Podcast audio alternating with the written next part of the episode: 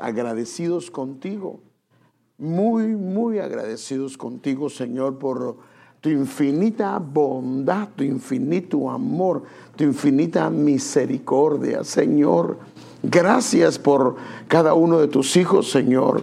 Pero mira que hay algunos que están enfermos en sus casas, Señor. Están enfermos, Señor, en diferentes lugares. Clamamos, suplicamos, Señor, tu mano poderosa sobre cada uno de ellos. Rogamos tu intervención divina, esa unción de sanidad sobre cada uno de ellos. También queremos pedirte, Señor, por favor, por la exposición de tu palabra. Ayúdanos, ayúdanos, Señor, danos esa gracia, esa unción, ese poder que solamente viene de ti. En el nombre de Jesús lo pedimos y damos las gracias, Señor. Amén y amén. Ah, fíjese que hace algunos días les acabo de enviar un pensamiento con respecto a la madurez y la perfección en Cristo.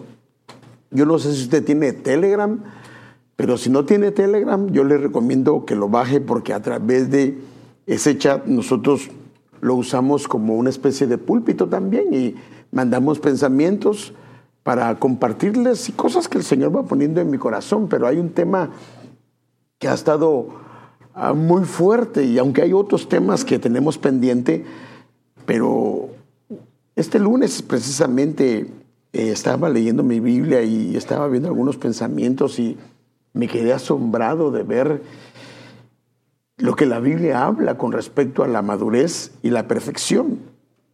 Y yo les compartía ese pensamiento y se los daba como una primicia. Y yo les hacía ver de que desde la perspectiva bíblica se puede ver que la madurez y la perfección para que realmente no haya ningún tipo de desvío y a la larga no sea dañino para nosotros, tiene que venir y tiene que fluir de Cristo. Miren hermanos, hay algo en la naturaleza humana. A veces tan humilde o tan humilde que es un hermano y una hermana, o nosotros mismos, cuando no hemos alcanzado algunas cosas. Pero ¿qué cuando alcanzamos algunas cosas? Que cuando Dios nos bendice en esta área o en una área específica nos volvemos expertos, somos muy conocedores, hay una inteligencia y una madurez o inclusive algún tipo de perfección en esa área. Hermanos, cuando nosotros tenemos una condición así, son pocos, pero la mayoría comienzan a volverse un poquito arrogantes o altivos o inclusive ya no quieren escuchar a nadie porque piensan que todo lo saben y que no necesitan que nadie les enseñe. Entonces, el problema de que nosotros no tengamos claro de eso es que, hermanos amados, inclusive el crecimiento en áreas puede hacernos independientes de Dios. La Biblia dice que em, Romanos capítulo número 1, versículo 23, que los hombres conocieron a Dios, pero no quisieron darle gloria. lo tremendo de esto es que, y aquí es donde yo quiero comenzar con la ayuda del Señor, porque ¿cómo es posible que la gente que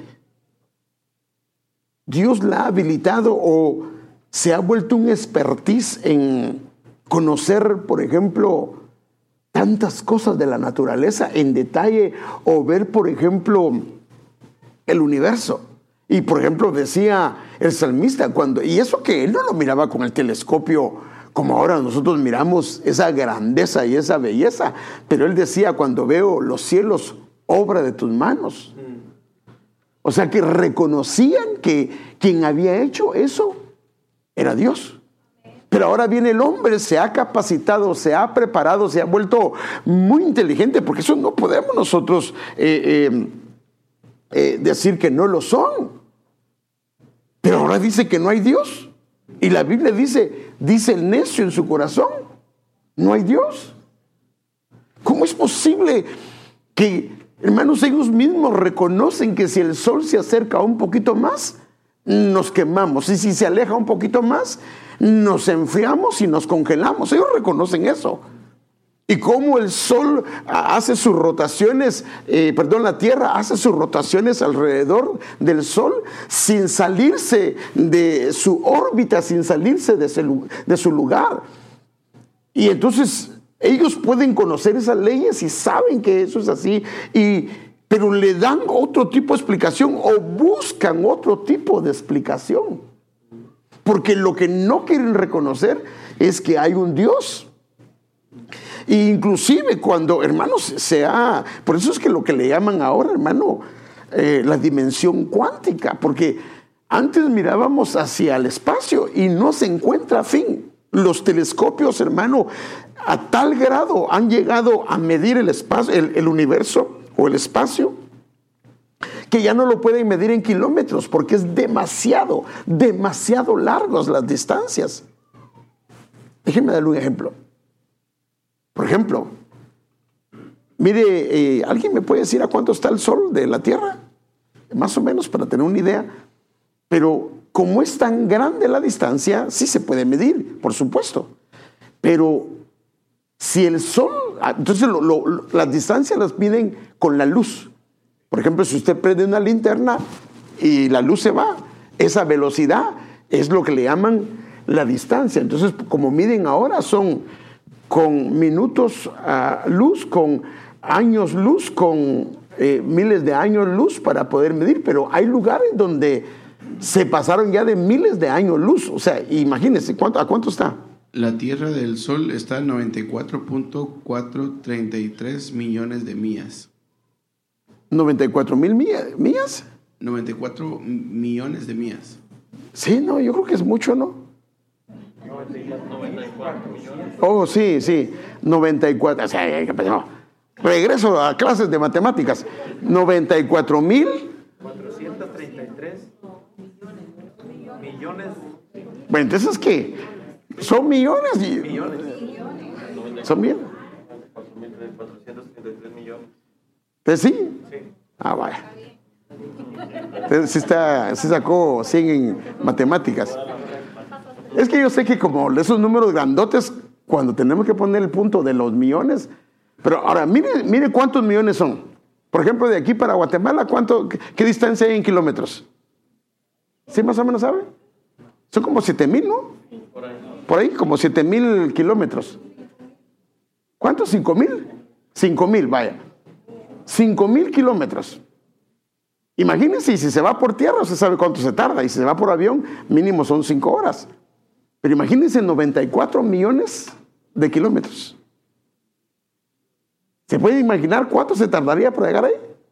Es demasiado tiempo. Entonces lo que lo hacen es que lo miden en la luz. Y si el sol, ¿y cómo lo miden? Si el sol se apagara en este momento, nosotros el sol lo seguimos viendo porque tarda ocho minutos y no sé cuántos segundos para que veamos que se apagó, porque la luz comienza a recorrer, a recorrer, a recorrer, hasta que después de ocho minutos miramos que se apagó. Ahora, ocho minutos. Y hay planetas y hay estrellas que están a millones de años luz. ¿Se puede imaginar la distancia? No hay. O sea que se pasaría uno la vida viajando, no llega ni siquiera a una estrella grande y se muere uno porque se, acabó el tiempo, se acabaron los años. Pero el hombre no quiere reconocer y saben que el, el universo se está expandiendo. Por eso es que no lo pueden encontrar los límites porque se está expandiendo. Y entonces el hombre no quiere reconocer que Dios creó todo esto. Ahora, ¿qué es el problema cuando una persona comienza a crecer y no está Dios en el por medio, puede comenzar a tener desviaciones. Por eso la Biblia dice, dice el necio, pero el necio en el aspecto de su relación con Dios, pero no significa que sea un ignorante, porque los científicos no son ningunos ignorantes. Son gente muy inteligente, pero ellos son ateos, no todos, pero muchos de ellos. Y con todas esas evidencias no quieren reconocerlo. Y el problema es que hay inclusive gente que puede ver todo eso. Y, la Biblia, por eso es que hasta es un poco no se llama la palabra grosera, sino, ¿cómo se, cómo se puede explicar? Un poco irónica la manera que habla. Porque le dice, pero imagínense, le dice, hay gente que inclusive se va a postar delante de un ídolo. Eso no tiene problema. O ha hecho de la ciencia su ídolo. Y entonces la Biblia dice, imagínense, dice, tú agarras un árbol, vas, lo cortas, con eso te haces tu comida, comes, te calientas, y después agarras un pedazo de árbol y lo haces un ídolo y te postras delante de él. Le dice la Biblia. ¿Tiene lógica eso? Pero el hombre lo hace. El hombre lo hace. Entonces el problema del hombre es que cuando comienza a crecer, se comienza a sentir tan capaz que quiere independizarse de su creador. Hermano, eso fue lo que pasó con Adán y Eva. Ellos fueron creados en perfección y en madurez. Eso estamos claros en la palabra. Fueron creados en madurez y en perfección. ¿Y cuál fue la tentación? ¿Para qué tienen que depender de Dios? No necesitan depender de Él si ustedes tienen la capacidad de buscar el conocimiento y tienen la capacidad de manejar el conocimiento, porque ustedes son perfectos y son maduros. Estoy parafraseando, pero ellos fueron hechos en un estado de perfección. Y entonces dijeron, pues cierto, porque ellos tenían problemas de escasez, tenían problemas de enfermedad, nada. Y usted sabe lo que pasó, los convenció, pero no solo a ellos. O sea, hablando del ámbito tierra, a gente que había en madurez, lo logró convencer al enemigo y usted sabe las consecuencias de lo que ha pasado. Pero ¿qué pasó con Luzbel? La Biblia es bien clara que a él lo hizo en perfección. Así dice la escritura, lo hizo en perfección, con belleza, con madurez. Dice que había esplendor cuando a él lo crearon y hermano, había una sabiduría tremenda en él, una madurez tremenda en él. Pero ¿qué pasó? Comenzó a sentirse tan grande y entonces dijo, pues yo debería de ocupar ese lugar de Dios. Y quiso quitar el lugar de Dios. Ahora, mírenmelo, es que por eso estoy diciendo, si a veces uno no teniendo nada se cree tanto. Ya sé, por ejemplo, se da uno un par de libraditas con la pelota y ya se cree que es Messi, ¿va? Y con la playerita número 10 del Barcelona. Bueno, ahora ya no sé ni dónde está, pero pero a lo que me refiero yo, hermanos, es que nosotros, en la medida que vamos creciendo, hay un peligro. Por eso es que el crecimiento y la madurez tiene que ser con Cristo. Y yo quiero mostrarle algunas cosas porque lo que yo quiero, hermanos, es que Dios nos quiere llevar a eso.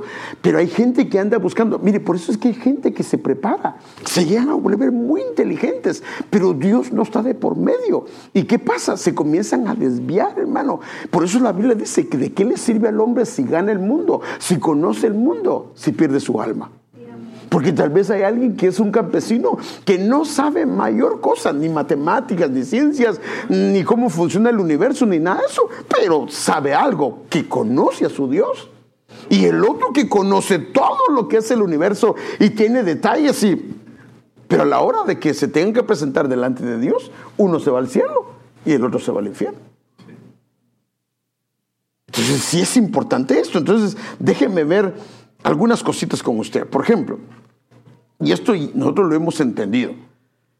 La eternidad no hay principio y no hay fin.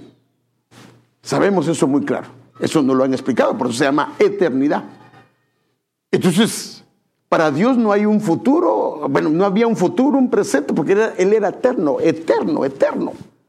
Pero cuando se creó el tiempo, y eso es lo que nos han explicado nuestros apóstoles, que Dios se retrajo, porque si no, todo lo que hubiera sido hecho hubiera sido Dios. Entonces Dios se retrajo y creó el tiempo y creó el espacio. Y dentro de ese espacio y ese tiempo nos creó a nosotros. Entonces, nosotros venimos de un espacio que criaron. Y esto creó el tiempo. Y en ese tiempo nos creó a nosotros. Entonces nosotros tuvimos un tiempo donde fuimos creados. Entonces Dios manda en un tiempo, Kairos, en un tiempo determinado, dentro de la eternidad, dentro del espacio que Él abrió, nos manda a la tierra. Ahora, Dios quiere compartir, fíjese qué tremendo, porque a nivel de espíritu adorábamos, porque se sabe que nosotros venimos a esa tierra, pero nosotros no empezamos acá. Nuestro espíritu, porque la Biblia dice que el espíritu regresa a Dios que lo dio. Eso significa que cuando antes de ser un ser viviente, un alma viviente, era un ser, una entidad espiritual en, alguna parte del, del, cielo. Y entonces el hombre estaba a nivel de espíritu en la, allá en alguna parte con Dios. Dios lo manda a este espacio de tiempo para darle cuerpo, porque Dios quiere compartir su eternidad, su gloria, sus creaciones y le permite al hombre nacer para darle un lugar con él. mire qué tremendo, hermano. Qué tremendo es esto, hermano. Qué tremendo, porque a nivel de espíritu es una cosa, pero Él quiere darle un cuerpo, porque lo que Él quiere es que todas sus creaciones tienen que ser probadas. Porque si la creación o lo que Dios crea no es probado, es lo que pasó con Adán y Eva, se terminan desviando. Es lo que pasó con eh, Lucifer, termina Luzbel terminan desviándose porque la madurez nos puede hacer querer independizarnos de Dios. Queremos que lo sabemos todo, lo tenemos todo, que no lo necesitamos a Él. Hermanos, esto es tremendo, hermano. Si, hermanos, si tan solo Dios comienza a bendecirnos con un poquito y hasta se nos olvida ya orar. ¿Qué pasa? Mire, por eso es que Dios permite tiempos de limitaciones porque Él quiere enseñarnos quién es Él. Por ejemplo, ¿cómo vamos a conocer lo que Él provee si nunca has tenido una necesidad? Amén. Pues Él tiene que enseñarnos que Él es el que provee y a veces Él nos pasa por eso. ¿Cómo vas a saber que Él es el que sana, que Él es el que consuela, que Él es el que fortalece, que Él es el que levanta si nunca has estado en una condición así? Entonces Dios como Padre responsable le enseña a sus hijos quién es Él. Porque si no le enseña quién es Él, el problema es que los hijos se desvían. Hermanos, ¿Por qué los hijos que se les ha dado todo son los más malagradecidos? Hermano, esto, esto no, no estoy tratando de acusar a nadie, pero es real. La gente que se le ha limitado tantas cosas, hermanos, son más agradecidas que a la gente que todo se le ha dado. Y este país, ese es el problema, porque acuérdense que antes uno trataba de complacer a los padres los hijos. Ahora, ¿qué hacen los padres? Tratar de complacer a los hijos. Y ese es el problema. Le dan todo, nunca le dicen no. A los hijos a veces no que no puedas, tienes que decirle no. Pero hay padres que no le pueden decir no, porque si le dicen no, el hijo le deja de hablar. ¿Cómo que te deja de hablar? Eso no está bien.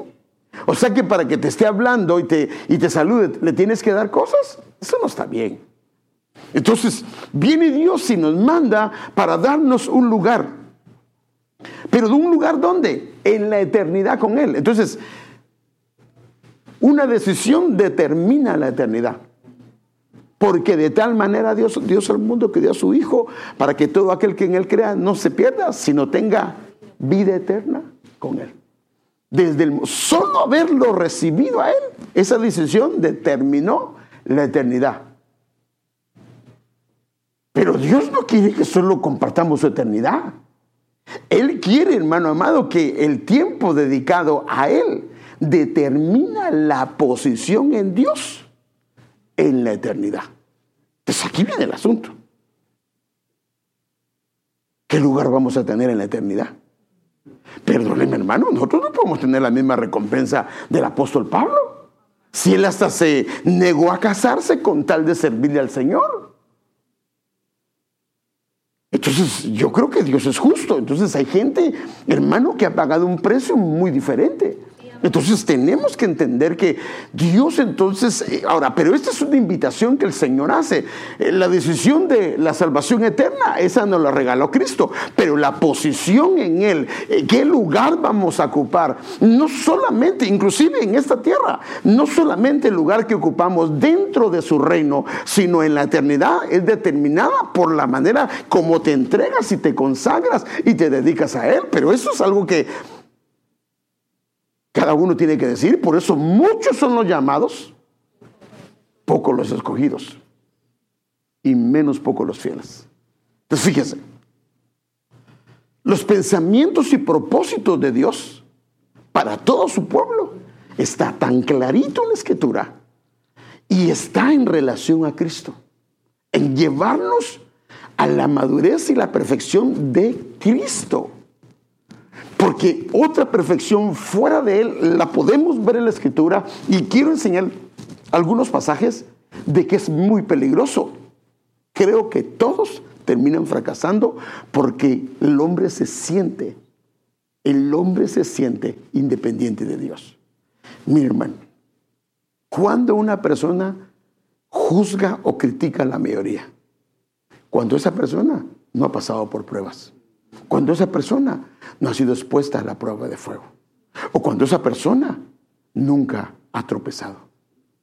Pero hermano, cuando uno ha tropezado, uno no se atreve a meterle el dedo a alguien. Por eso es que, fíjese que a veces pasa con nosotros.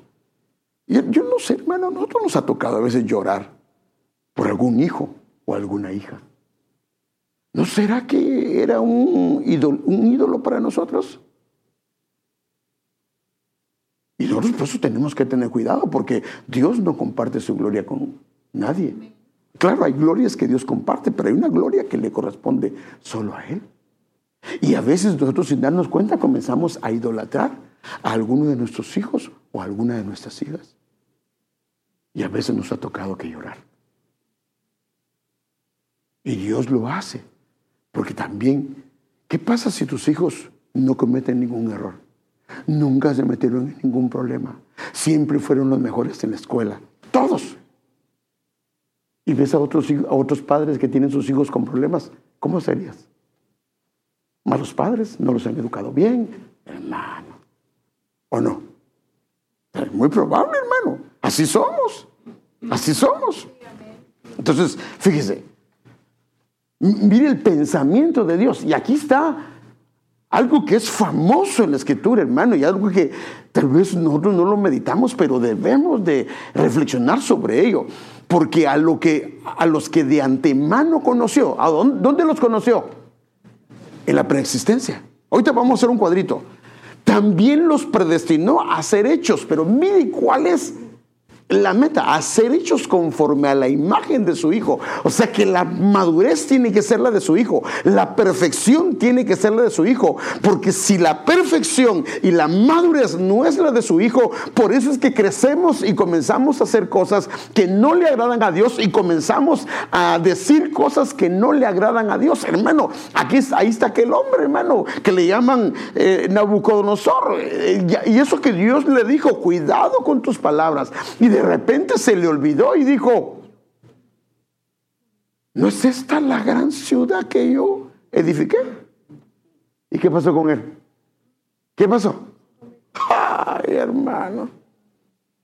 En ese momentito comenzó a oler el pasto de las vacas y se tiró a comer el pasto, hermano.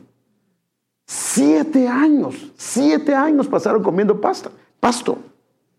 Y la Biblia dice que hasta que reconoció quién es el que gobierna. Y un día alzó sus ojos al cielo. Ahora fíjese que tremendo. Yo no digo que los alzó antes, pero su corazón todavía estaba en altivez. Y hasta que pasaron siete tiempos o siete años, volteó. Y ahora da testimonio que el Dios del cielo es el que gobierna. Pero ¿a dónde lo pasaron? Mire, hermano, fíjese que Nuestro corazón, la Biblia dice, es el más engañoso de todas las cosas. No, pastor, yo no creo que que Dios me vaya a bendecir y me prospere abundantemente y yo me aparte del Señor. Ay, hermanos. Yo recuerdo un día, estaba en un templo. No sé qué edad tenía yo, pero, pero estoy hablándole hace más de 30 años o unos 25, 30 años. Estaba, el templo era una especie de gimnasio, pero así lo tenían. Y yo estaba en una de las gradas. Y el pastor que estaba predicando era un, mensaje sencillo. Pero el mensaje que él decía comenzó a decir así. Dice él, así, hermanos, para todo hay que pedirle sabiduría a Dios. Para todo hay que pedirle sabiduría a Dios. Y sabe, yo ni siquiera lo hablé, solo dije, tampoco. En mi mente, hermano. Porque hay cosas que son obvias. En ni siquiera, o como dicen los mexicanos, a poco. No, pero, pero, hermano, yo ni siquiera lo mencioné, solo lo pensé. Domingo. Y como ya ve que en las carreras, cuando uno iba a los hijos al colegio, ah, padre, yo en ese entonces trabajaba con traje y en una oficina, entonces me levanté, me puse mi saco, mi suéter y, a los patojos teníamos que pasarlos dejando al, a la escuela, al colegio. Y cuando salgo, hermano, la llanta ponchada, hermano.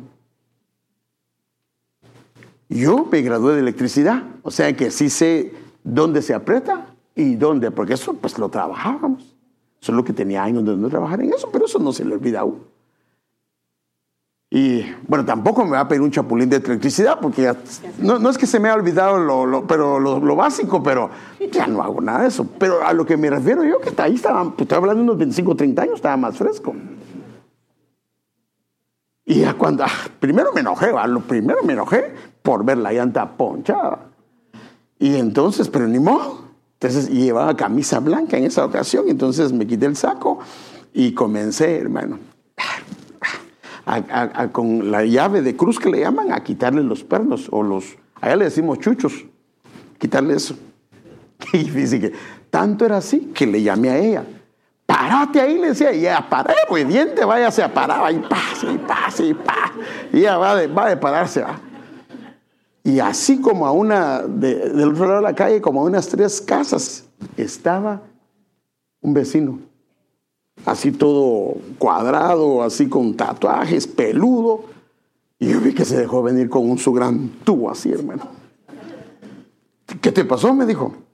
Fíjate que la llanta se, se atascó y se me ponchó y la tengo que cambiar. Te vino él y agarró la llave de cruz, le puso el tubo y yo cabal vi que le dio para el otro lado, no para donde yo le estaba dando. Y en ese momentito me vino el Espíritu Santo. Y no que no para todos se pide sabiduría. Perdóname, Señor, perdóname, Señor. Pero hermano, yo tuve que aprenderlo. Y yo, yo ni siquiera lo dije, solo lo pensé. No puede ser tampoco. Si hay cosas que son obvias. Pero hermano, la verdad, sin la sabiduría, nos volvemos torpes. Imagínense que sabía un poquito. ¿Y que si uno se vuelve un conocedor de la mayoría de las cosas? Hermano, es increíble lo que se puede. El hombre, si, no ha, si la madurez no ha fluido, el trato no ha fluido del Señor, se puede envanecer. Y no importa qué grado tenga. Hermano, Salomón, ¿tenía sabiduría el hombre o no tenía sabiduría el hombre? Y comenzó a adorar los dioses Hermano, él, los, con toda esa sabiduría, los dioses de sus esposas. Y ofendió a Dios, usted lo sabe. Pues mire lo que dice, Fuimos hechos, predestinados a ser hechos, a ser formados conforme a la imagen de su Hijo para que Él sea el primogénito, Él siempre sea la prioridad en nosotros, entre muchos hermanos. Y a los que predestinó, a estos también llamó, y a los que llamó, a estos también justificó, y a los que justificó, a estos también glorificó. En otras palabras, en la preexistencia Él nos conoció y nos predestinó. Mire qué, amor del Señor. Ahora, el proceso tierra es el problema. Esto está acá. muchos llamados. Nos llamó, nos justificó, nos declaró sin culpa y la idea es que seamos hechos conforme a la imagen de su Hijo. Pero ahí es donde viene la parte que nos toca a nosotros. Tenemos que vestirnos de Él, pero para vestirnos de Él tenemos que despojarnos de lo que Dios dice que tenemos que despojarnos. Pero el problema es que yo así soy, a mí nadie me va a cambiar. ¿Se quiere desvestir de eso? No, y, si no, y no se puede poner la vestidura de Cristo si primero no se despoja de la otra. Porque si no hay eso, entonces no puede haber esto. Entonces el futuro celestial, el futuro eterno es para glorificarnos y poder participar de su gloria para reinar con Él. Ahora, entonces, ¿qué pasa si no se llegó a esto? Y el Señor viene. Para empezar, se deja de ser novia. No puede ser novia.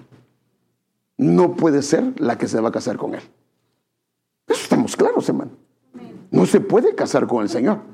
Ahora imagínese si la persona no se congrega, no busca a Dios, no tiene su altar personal, pues entonces ¿cómo se va a lavar? Entonces ¿cómo se va a limpiar?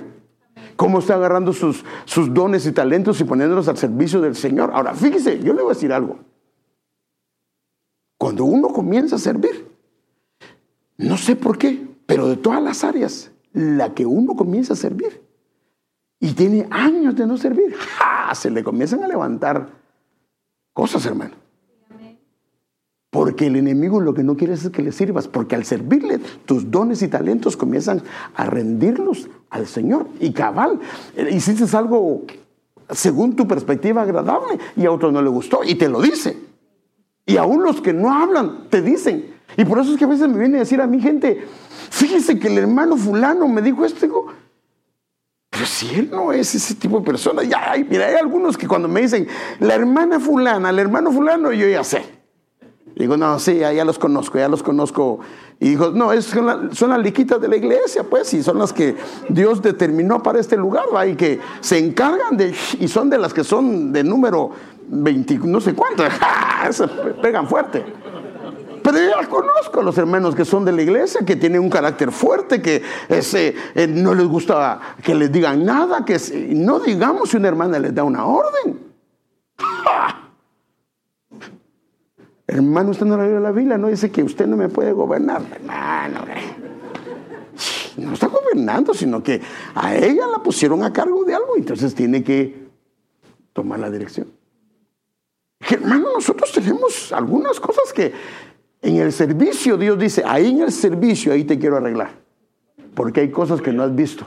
Pero ahí en el servicio, mire, tan bonito que se ven todos cuando vienen. Bonitos, ¿por qué? Porque nunca les he llamado la atención. Pero ¿qué cuando les llame la atención? Ya no quiero venir a la iglesia, este pastor no tiene amor, pues, es que te tengo que llamar la atención. Te tengo que decir eso, no está correcto. Y, por ejemplo, los que ponemos a compartir acá, ¿usted qué cree? No todos, pero algunos me acerco y le digo, eso no está bien. O te pasaste de tiempo. Porque también algunos, ah, pero si usted no se pasa, pastor, pero yo soy el padre y yo soy el pastor, entonces yo me puedo pasar un poquito. Pero si le pongo un tiempo a alguien, ¿qué debe hacer? Respetarlo.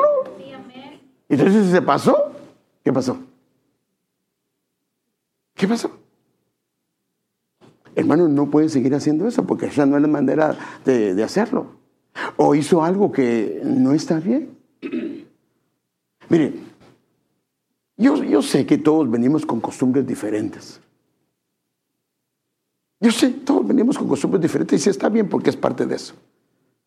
Pero por ejemplo, cuando está la adoración, no es para aplaudir. ¿O sí? Porque ahí estamos en la presencia y hay veces que la gente se pone a aplaudir y algunos yo he tenido que llamar la atención. Gracias a Dios, la mayoría. Solo, pues no, yo no sabía que, pero es que en la iglesia donde estaba yo, en la adoración es cuando todo el mundo aplaude. No, ahí no se aplaude, se aplaude en la alabanza. Ahí se aplaude, pero en la adoración no se aplaude. A no ser que el que dirija, pues diga que se aplaude, pero no se aplaude. Entonces tengo que llamarle la atención con amor. Claro, no se la llamo la primera, sino ya cuando lleva algunas veces, va. Ya los hermanos ya saben que yo me voy a acercar, ¿va? O se va a acercar mi esposa, ¿va? Pero a lo que me refiero es que no tenemos que llamar la atención. Y si no le gustaba que... Y si se vino porque le llamaba la atención allá, ¿qué cree que va a hacer? De mejores fiestas me han sacado y agarra sus cosas y se va.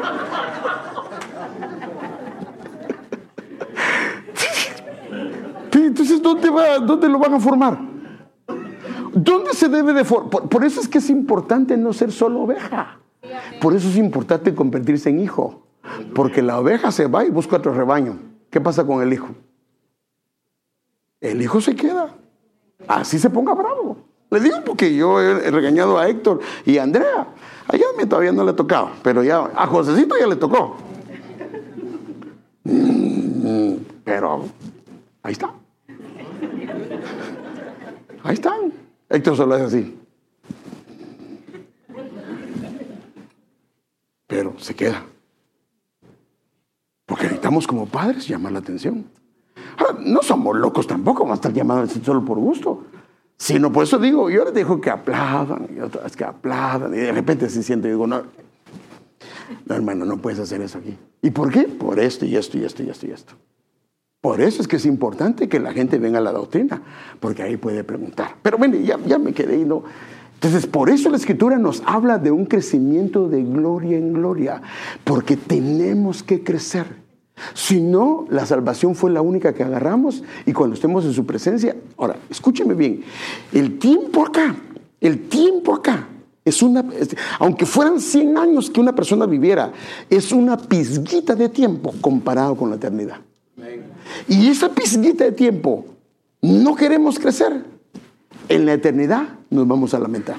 Y no es eso lo que Dios quiere. Por eso Dios nos mandó, porque Él quiere darnos un lugar hermoso y de honor. Él nos hizo, y hay un llamamiento para ser reyes y sacerdotes. Pero es que, ¿será que, hermanos, si la creación de Dios es tan enorme, tan inmensa, hermano? Hay millones, no sé ni cuánto hay, hermano, pero Dios nos va a poner a gobernar. Pero ¿cómo lo va? Bueno, para, para aprender a gobernar, si es un juez, ¿qué tiene que saber? La ley. ¿Y cuál es la ley para nosotros? La palabra de Dios. Y si le da pereza leer la Biblia y quiere que lo pongan de rey. No, allá lo va a poner en una puertecita ahí va. Ah, pero ahí pido mordida, hermano. No, no, no, no, ahí no se puede pedir mordidas. no se puede pedir nada de eso. Entonces, de gloria en gloria. Así que todos, pero mire qué es lo que tiene que ver en nosotros. Así que todos, con el rostro descubierto, o sea, se nos tiene que quitar el velo. Vemos como un espejo la gloria del Señor. Tenemos que estarlo viendo.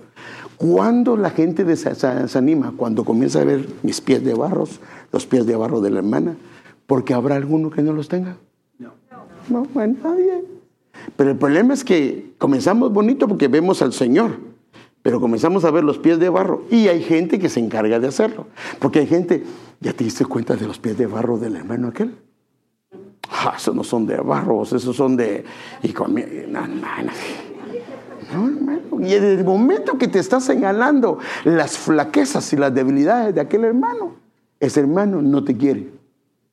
No, no, no. Entonces nosotros tenemos que entender que nuestra mirada dice, por eso vemos, pero si el velo está descubierto, vemos como un espejo la gloria del Señor y estamos. Entonces, ¿qué tiene que ver? Estamos siendo transformados en su imagen misma, en la imagen de quién es Él. Debe de haber un crecimiento. Lo normal de un hijo es que crezca, o normal. Pero lo normal de un hijo de Dios es que también crezca. ¿Y cómo debe de crecer? Desde un grado de gloria al próximo. Ahora, ¿quién es el que lo hace crecer? El Espíritu Santo, con la palabra. O sea que para nosotros, ¿qué pasa si un hijo no come? Tiene problemas de crecimiento por desnutrición. Pero ¿qué pasa si un hijo espiritual no come la palabra? Tiene problemas de desnutrición también. Ah, porque el hecho de que estemos gorditos no significa que espiritualmente estemos igual también. Porque hay algunos gorditos que espiritualmente están bien flacos. Y algunos flacos que están bien gorditos espiritual. Porque la palabra se la come. Porque Dios ha depositado ese tesoro, que es la palabra, en vasos de barro. Pero aquí es donde viene el asunto. Entonces, fíjense. Entonces, este es el propósito principal de los cinco ministerios. Por eso es que, hermano, hermano, sí podemos hablar de algunas cosas, pero la idea es que el pueblo crezca a la imagen de Él. No a la imagen del pastor, no a la imagen de un ministerio, no, a la imagen de Él. Y mire, hermano, como mi esposa y yo somos padres espirituales, vemos el crecimiento. O vemos cuando alguien se estanca. O vemos cuando alguien comienza a decaer. Y casi siempre es porque dejó de ver a Él. Y comenzó a poner su mirada donde no debe. No importa quién sea, aún el pastor, si deja de verlo a Él, se queda. Entonces fíjese, mire cómo lo dice, y eso está muy claro, para, o sea que a nosotros, por eso es que a nosotros nos van a medir con la palabra. ¿Qué palabra estamos dando? Yo no puedo venir aquí. A ver, ¿qué mensaje les gustaría a ustedes, hermano? ¿De qué les gustaría que hablara yo, hermano? Ay, hable de esto, pastor. Ay, hable. No, no, yo no puedo hacer eso. Porque entonces yo lo que quiero es complacerlos a ustedes, no. Sino, eh, ¿qué pasa si los hijos deciden qué comen? ¿Cómo cree que van a crecer ellos en su constitución? Hermano, ¿qué le van a pedir todos los días? Pizza, nachos, juguitos, chocolate, todo lo que es bueno o no es bueno. No es bueno. Ahora, ¿qué hace un padre maduro? No, no, no, no, no, no. Te voy a dar, pero en un tu día free. Tienes que comer comida buena para que tus dientes estén bien. Si no, por eso es que a los 30 años el joven con placa anda, hermano. pues, pues, 30, pues es que nunca le dieron de comer bien. ¿Qué comen los hijos en casa? Ah, es que no les gusta. Pues no, usted es el tata, pues, y la nana. Los hijos comen lo que papá y mamá quieren o no. Es que a mí tampoco me gusta. Ah, bueno, eso es otra cosa. Mire, así nos hacían. No, mi mamá, no, mi mamá fue una buena cocinera. El problema es que a veces se iba. Y como dejaba una de mis hermanas encargadas, que ahorita no le mencioné quién, no, no es, no es, ella estaba chiquita. Pero las otras dos grandes sí.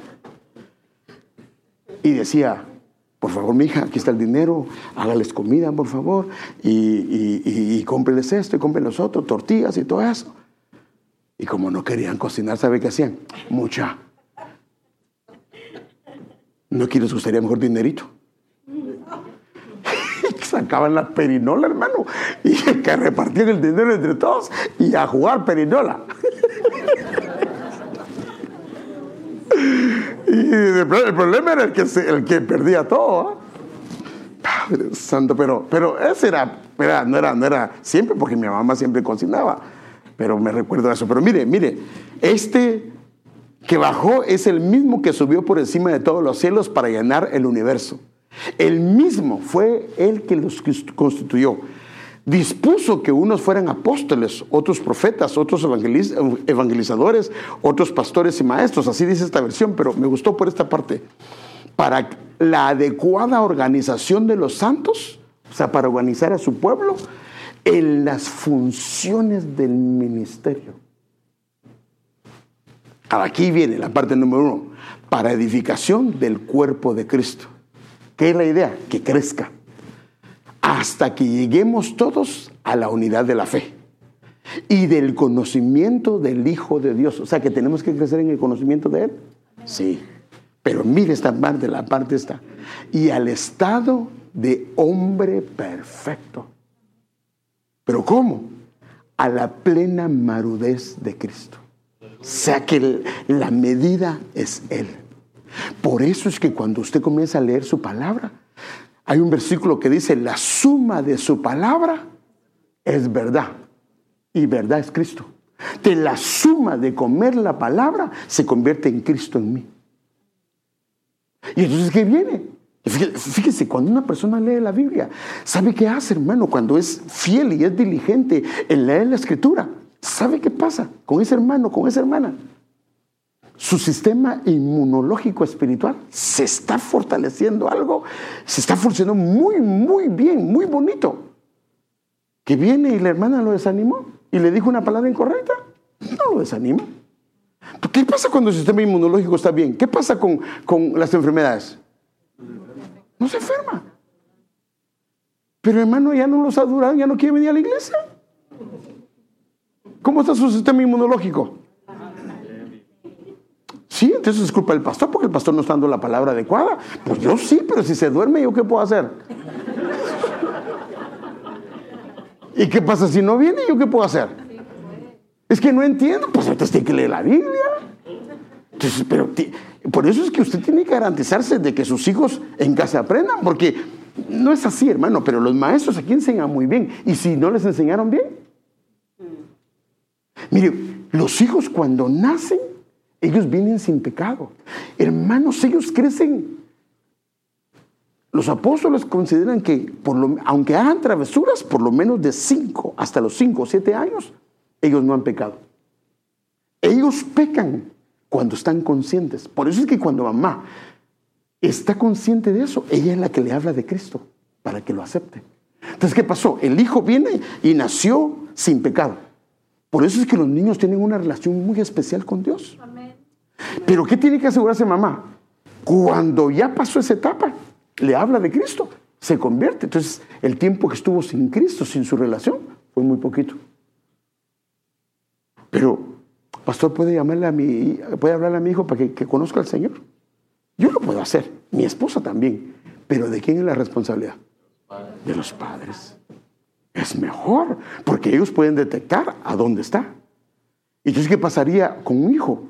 Como no está en tinieblas, porque prácticamente logramos hacer ese cambio. Y no digamos sin el tiempo de, de sin pecado, él aceptó al Señor. Entonces, prácticamente no estuvo en el mundo. Entonces, hay que llevarlo al estado perfecto y de madurez, pero es de Cristo. Padre Santo. Este es el tema. Padre Santo, ¿cuánto tiempo yo? Ya no sé ni cuánto tiempo yo. ¿Cuánto tiempo yo? Ah, vos que decir rápido. ¿Ah? 47, entonces sí tiene razón. Yo pensé que tenía hambre. Bueno, vamos a dejarlo ahí, hermano. Vamos a dejarlo ahí. Vamos a empezar. ¿Queremos? ¿Ah? No, sí responde, sí responde, sí responde. No, no, él, se, no, él, no se, él es hijo, no se responde, no se enoja. No, sí, sí, no, fue, él fue, él fue muy bueno para las matemáticas, sí. Para todo fue bueno. Bueno, pero también hasta, bueno, bueno, dejémoslo ahí. Pero miren, hermanos, nosotros, esto es la perfección y madurez a los que hemos sido llamados, la de su amado Hijo Jesús. A eso hemos sido llamados. Y eso va a repercutir en toda la eternidad. Aquí, una pizca de tiempo comparada con la eternidad. Vale la pena dedicarnos a Él. Vale la pena apartarnos para Él. Vale la pena hacer las cosas que el Señor dice. Imagínense, hermanos, si lo hacemos, hermanos, créanme, hermano, mire, si aquí usted se sorprende cuando le dan un premio a alguna persona, un premio Grammy, lo que sea, y que están allí sentados una gran cantidad de gente, está gente que viendo por televisión, una cantidad de gente, hermanos, ahí van a ser millones de millones de personas. Y el Señor se va a tomar su tiempo para llamar a cada uno. Y le va a decir, lo va a recompensar. Y como Él es el que le va a dar el lugar. Por eso aquellos jóvenes le pedían que nos sentemos a la derecha y a la izquierda. ¿Y qué le dijo el Señor? No, no, no, no, no, no. Eso mi Padre lo va a dar. Pero hermanos, tenemos la oportunidad. ¿Para quiénes? Todos. Porque si solo fuera para algunos, habría favoritismo. Y no, es para todos. Pero muchos son llamados y pocos escogidos. Pero nosotros no somos de los muchos. Amén, hermanos. Somos de los pocos. Y de esos pocos, que seamos hallados fieles delante del Señor. Vamos a dejarlo así y el domingo vamos a continuar, porque no he tratado el tema, hermano. Ahorita solo estaba haciendo una pequeña introducción, pero bueno, ay, pastor, usted no venía preparado. No, no, no es, no es eso. Mire, ah, ¿cómo hago para que se vea? ¿Ah? Para que se vea. Ese es el slide 9. Y tengo 65 slides. O sea que no voy a pensar que no es que... No. Ahí está. ¿Dónde estamos en el tema? Ahí estás.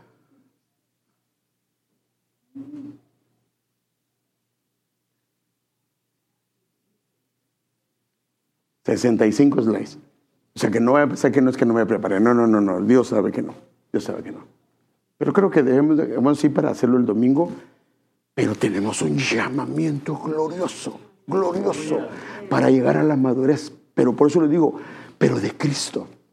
Porque con esa madurez no nos vamos a apartar. Lo que el Señor nos mande nunca va a ser un tropiezo. Porque ningún padre quiere que algo que le dé lo aparte. Y Él es el Padre perfecto. Y por eso es que algunos estamos en preparación para cuando Él nos quiera dar lo que Él quiera darnos. Y si no nos ha dado, es porque no estamos listos. Yo ya estoy listo. Su solo tira y yo recojo, Señor. Sí, pero el Señor dice, no está listo. Porque si estuviéramos listos, ¿acaso el Padre no ama a sus hijos? Se lo va a dar. Si no tiene ninguna limitante. A Él no le ha llegado la pandemia, ni la escasez, ni nada por el estilo. Pero si no nos da y no tenemos más allá de lo que queremos, o también pudimos haber administrado mal. Pero aún eso, ¿qué pasa si administramos mal en lo poquito? ¿Qué va a pasar con lo mucho? Un día yo le hablaba a Gilberto y yo le decía a él, con respecto, porque él me pedía un consejo con respecto a su negocio. Y yo le decía a él que tenía que administrarse, porque a mi manera de ver, porque también con, mi hijo ya tuvimos un negocio, ya aprendimos un poquito. El primer nivel, el negocio es como un edificio. El primer nivel es la parte que hay que organizarse bien y poner cimientos firmes. Porque Dios dice, yo te quiero hacer crecer mucho. Pero ¿qué pasa si los cimientos de ese primer nivel no están bien? ¿Qué pasa con el crecimiento? Se viene a pico, a pique y lo poco que se ha hecho se pierde. Pero Dios dice, no, yo no quiero eso. Yo lo que quiero es que tu bendición permanezca. Y por eso quiero que los cimientos sean firmes, que sepas quién es el que te provee, quién es el que te da, para que nunca tu corazón se enorgullezca. Entonces Él permite que lo primero es lo que más cuesta. Los cimientos son los que no se ven, pero son los que a la larga terminan siendo los fuertes para que cuando venga la bendición y sea abundante, el corazón no se quiebre, el corazón no se desvíe, el corazón no se vuelva orgulloso. Imagínense un hijo de padres de familia que comienza a ver a sus hermanos con desdén, con menosprecio. No, no le agradaría al Señor. Entonces el Señor sabe cómo estamos. Amén. Padre, ayúdanos, Señor. Gracias te damos por tu amor, tu bendición, tu misericordia. Queremos pedirte, por favor, tu ayuda. Reconocemos, Señor, que necesitamos esa madurez que proviene de ti, esa madurez que viene de ti, esa perfección que viene de ti. No queremos nada que no venga de ti, Señor. Por favor, te suplicamos, te pedimos que nos ayudes a ser pacientes, Señor, que nos ayudes a ser tranquilos, Señor, que nos ayudes a aprender a esperar en tu tiempo, porque yo sé que para todo tienes tiempo, yo sé que para todos tienes un momento determinado, para todos tienes tiempo tiempo, Señor amado, de bendecir o tiempo de acortar o tiempo de sembrar o tiempo de cosechar. Yo sé, Señor, que para todos tienes tiempos diferentes, Señor. Ayúdanos a entender y comprender los tiempos en que estamos viviendo para poder traer a nuestro corazón sabiduría, entendimiento, Señor, y paz y sosiego a nuestro corazón. No permitas que venga la desesperanza, Señor, y ayúdanos a madurar en ti, a traer ese entendimiento, esa madurez, Señor, esa perfección que procede solamente de ti, que es la única en la cual tú te has complacido y has sido grata para ti. Gracias te damos, Señor. Yo te pido que lleves a tu pueblo con paz, que lleves a tu pueblo con bendición y los guardes, por favor, para este fin de semana.